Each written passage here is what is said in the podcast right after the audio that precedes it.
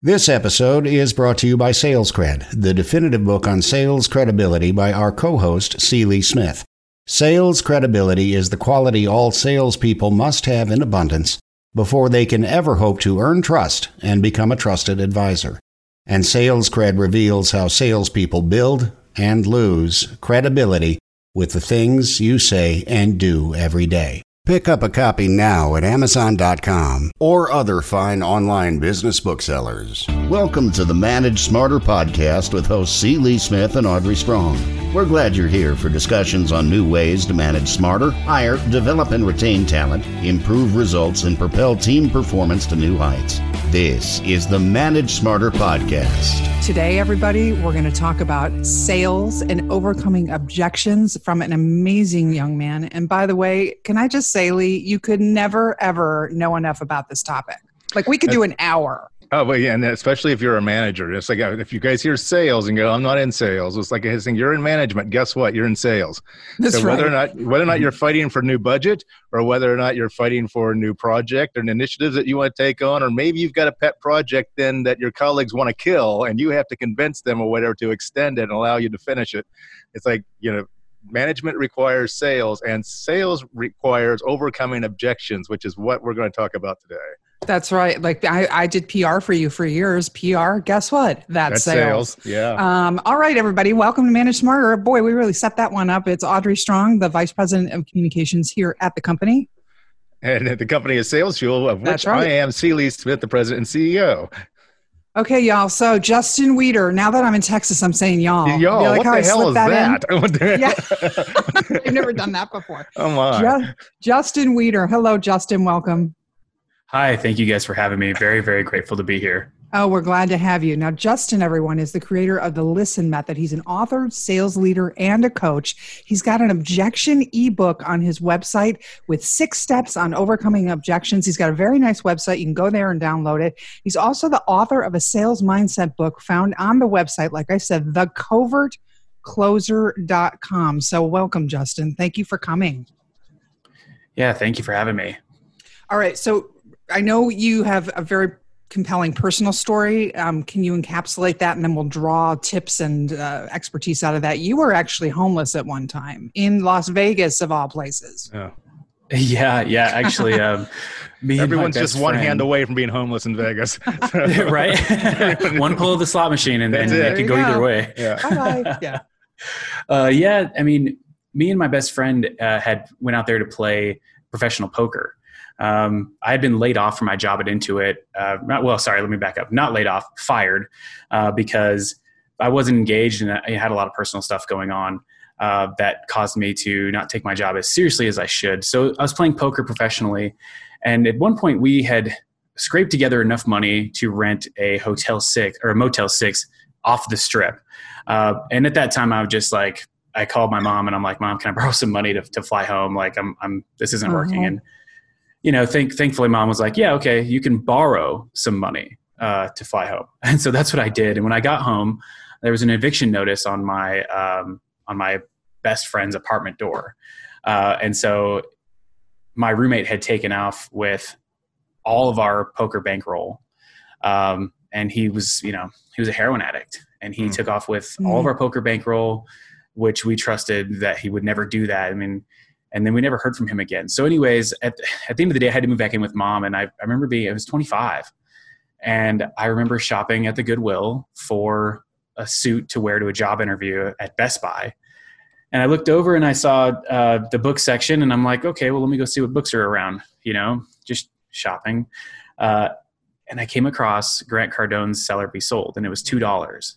And something in my in my head said, dude, if you can't spend two dollars on yourself to learn hmm some selling skills like because i'd always been kind of a, a quote unquote natural which i don't believe exists uh, in sales and but that's what i had told myself right?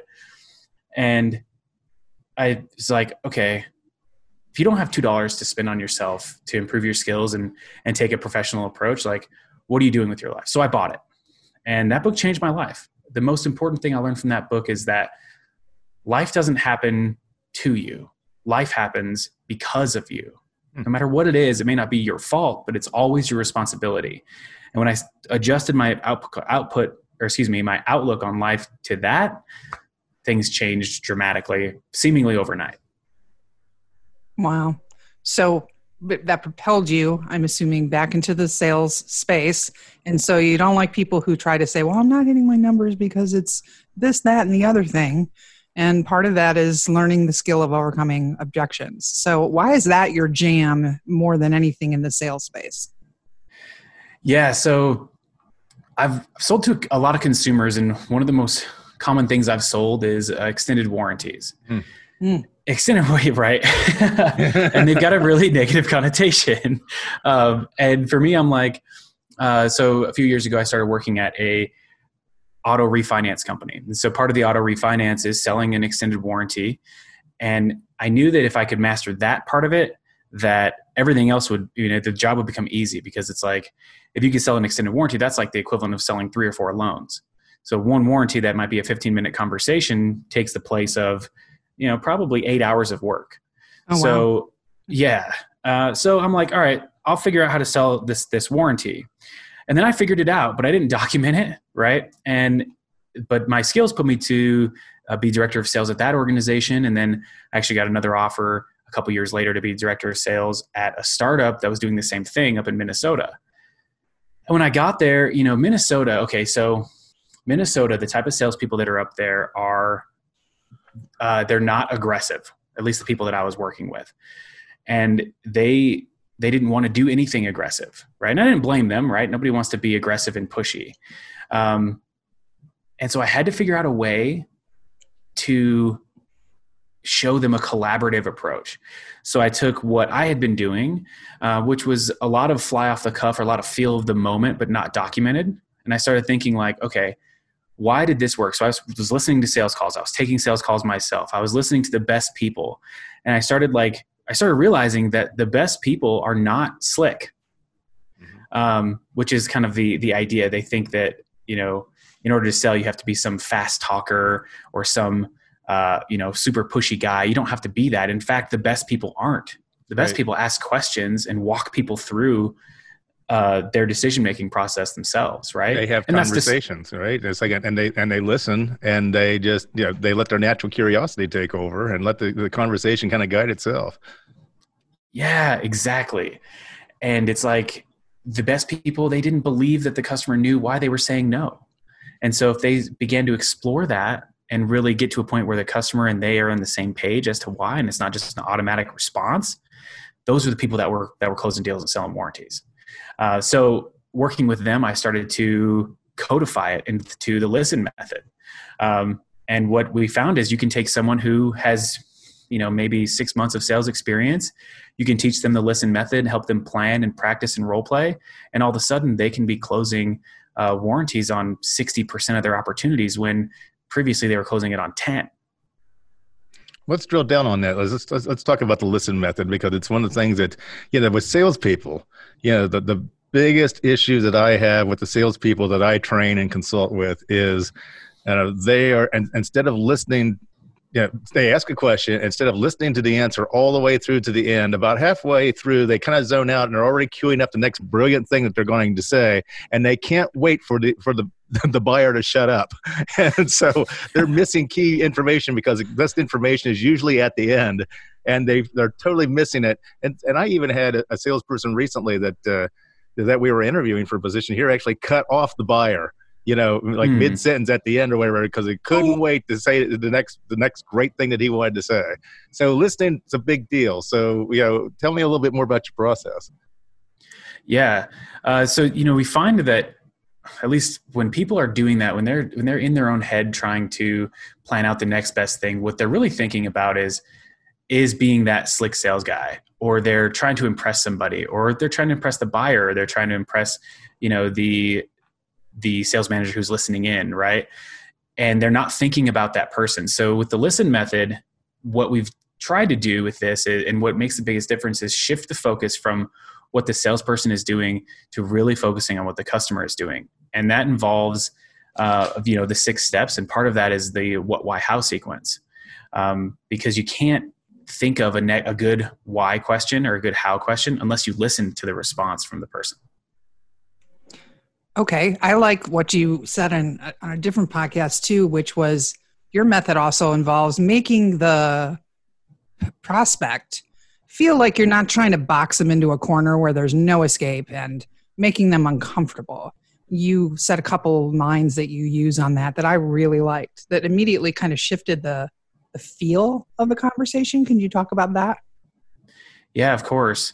The worst thing that you can do to somebody, I call it blowing your cover. The worst thing you can mm-hmm. do to somebody is is have them realize like, oh, you're just asking me that question so that I'll answer this way, because then they're not going to answer that way. Um, and that's going to that that makes them feel like they're put in a box and makes them feel like they're being pressured so to walk through you know all six steps in sequence at a high level the first step is l for ledge i borrowed that from my man jeb Blount. um, but essentially what it does is give you a little bit of room in the conversation. Uh, it gives them room to calm down and it gives you room to calm down. Uh, because again you know as much as we'd like to say we're not emotionally invested we are because this is our paycheck we're talking about. Um, but at the same time if you're going from that place of auto reactance you're going to say something you regret and you're going to give yourself away. Uh, and what you really should be focusing on is the person that's in front of you so the ledge gives you i call it it's kind of like a mind read right whenever someone's saying oh i want to think about it that's not really what they want and if you've been doing your job for a long enough time or you listen to enough calls you can begin to kind of predict what's really going on mm-hmm. um, based on the previous part of your conversation and even if you're the best part about that is even if you're wrong, even if you say, hey, the price is probably too expensive for you, isn't it? Even if that's not the right thing, humans can't help but correct each other. So they're just going to correct you and say, no, it's actually uh, that you can't deliver it to me on time. Okay, cool. Now I have something I can I can deal with, right? Uh, now I have I've kind of I've sliced the top off of the objection, and now what I can do is start asking questions around that because most of the time what people have is limiting beliefs around buying something you know they believe that they should ha- they should think about it for a night because that's what their granddad told them um, but at the end of the day there's really nothing else that, that delay is going to do for them um, other than make them feel better about it. And if you can help them feel better about it right now you have a closed deal. So you start investigating those beliefs and you're almost like like i deal with a lot of coaches and consultants. And so i tell them you're this is your first act of coaching is walking them through their beliefs and why they believe that and helping them have a breakthrough. Uh, because that belief may be limiting them in other ways. And at the end of the day, your product or service is here to help them. If they don't take any action, and this is the right customer, like, right, you don't want to be trying to use this or sell someone who shouldn't be buying what you're selling. If this is going to really help them, then they need to take action on it right away and not delay. The more delay they have, the, is the more lost value. So you use a sequence of what, why, how, which forces uh, kind of a, a deep dive into what they said. So using the the delivery example, well, you guys can't deliver it on time. Okay, well, what would on time look like? And then they tell you, and you say, okay, well, why is that important to you? And then you start to understand more about what they're thinking and stuff that you may have missed, or stuff that they didn't feel like you cared about, uh, or stuff that you know they actually didn't realize was the problem you know humans think that we have this massive view of everything that's going on in our head like the movie up or something right but we don't we have a very limited small view and questions help expand that. And that's how you provide value for people. And you can do it in discovery or you can do it in objections or you can do it both times, right? Um, and then once you get there, you're on the same, and then you need to state the, the issue back to them. Or sorry, you'd ask them why, they tell you why, and then you ask how. And I do this a lot in coaching sales reps is I say, okay, well, let's throw some ideas at the wall. How do you think we could solve this together? And then the customer starts telling you how to solve their their delivery issue. Well excuse me. Well if you could great. If you could get it by you know three weeks instead of four weeks oh okay let's talk about that. Maybe i can do that right? And then you so now you know exactly where you're at. And a lot of times by these two steps you've already closed the deal. That's the best part. Sometimes people will just go you know what man? I don't, I don't know. I, I was just in my head. Screw it. Let's do it. Um, but if you haven't you can keep going so then you state the issue back to them. Uh, obviously, you want to make sure you're on the same page. And then you test their engagement. And this one was a big sigh of relief for a lot of the folks I worked with uh, in Minnesota, especially when we put this together. They they didn't want to waste their time selling to someone who had no chance of buying it, right? So mm. you test their engagement, right, by asking them, "Hey, you think this and this, and we agree on that. Now you have you might not have all the information. Is it okay if I go over that extra information that you're missing with you?" And they go, yeah, okay. Now they're engaged and they've agreed to listen to your pitch. That's when you start pitching. But now you can actually tie everything that you're talking about back to what their real issue was because you fully understand them. And they feel like you fully understand them. So now they're going to listen to you. A lot of times I tell sales guys, like, a lot of times it's not what you say, it's the fact the person's not listening to you because they don't think that you care. Mm-hmm. Right? If they knew what you knew, they would buy it. Uh, and if that's not true, then that's a whole other problem. Then why are you trying to sell it to them? exactly exactly. Um, so you go through and educate and i teach people to educate with metaphors and stories. Don't sit there and talk about uh, you know features and and benefits and stats and this and this. That stuff's boring. Tell someone a story. Tell them what happened. You know build up the, the tension in the room and then uh, you know make them the hero of that story. Help help them see how they can step into it. Um, and that's what's going to really motivate somebody. And then at the end of that um, is the end for next steps. Now next steps i take a little bit of different approach than most folks. Most folks say oh you got to ask for the sale. I don't think you need to ask for the sale. I think you need to issue a challenge uh, because people like to be challenged and they like to have fun and that's fun right? So you get to the end of that and you say okay cool. So are you ready to step up and do what we need to do to get this thing delivered to you in the time that you need it? They say yes. Great. Let's go. Here's the next here's the very next thing that we need to do and what I find works really well too are analogies. Yeah. Oh, yeah. Exactly. Analogies. Yeah. So it's like you know, like when you're in the, you know, so, so an example of is like you know, you're you're in the Starbucks line. You, you you place your order. You get to the window, and I said, "Oh, would would would you like this this this free brownie or something like that?" Because like the person in front of you ordered it, and they took off with that or whatever. Like I was like, "Sure." I was like, "How how much do I owe you?" It's like, "Not nothing. It's free." It's like, "Well, how do you feel about that?" It's like, "Well, that's the same thing as."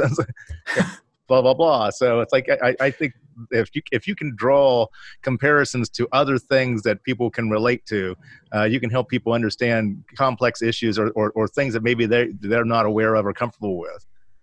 Absolutely, and uh, going back to your point, Lee, the the thing that I've I found help people stay focused on the conversation is having a comfortability around the plan right? Because then it's nothing groundbreaking and they don't feel like they they have to hold on you know? It's like oh i had this great idea i got to hold on to it.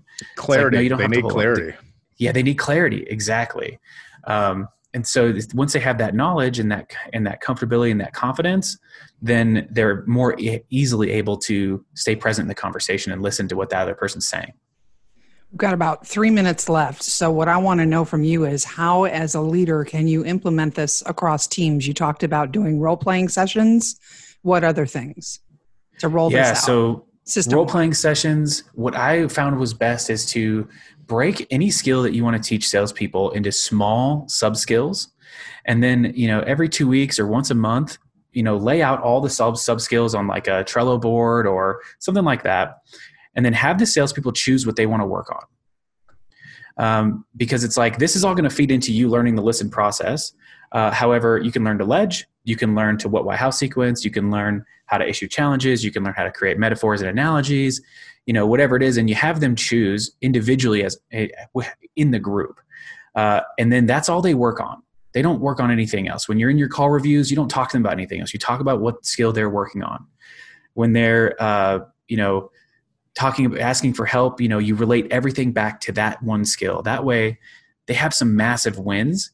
And what i found is during the time they're working on it they feel like they're not getting anywhere. And then as soon as they stop working on it and choose a different skill like the next month then they're like oh my god like my ledges are on fire this month. It's like yeah that, that's how learning works. It's okay now that you're not super duper focused on it you've done the hard work and now you can benefit. Fantastic that works well too well. The website is thecovertcloser.com. And like you said, you've got that um, downloadable workbook there. And they can also mm-hmm. get a copy of your other book as well, correct? That's correct. Yep. So they can get a, a free workbook that'll walk you through creating some responses in the listen method. And then, yeah, you can get my first book, which is uh, just about creating a rock solid sales mindset. You can get that for free plus shipping. What's the name of that book? That's the Covert Closers Code, rank one. Okay. Love it. Justin Weeder on LinkedIn.com and Jay Weeder on Facebook, everybody. Justin, this is great. I think everybody needs to hear this in the middle of a pandemic. We can always be better at trying to improve our win rates. So thank you for coming. Absolutely. Thank you so much for having me. It was really great to meet you guys. Thanks for listening. If you enjoyed the show, please rate and recommend on iTunes, Overcast, or wherever you get your podcasts. You can also get more great information at salesfuel.com.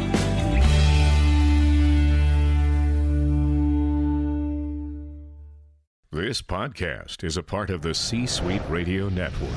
For more top business podcasts, visit c-suiteradio.com.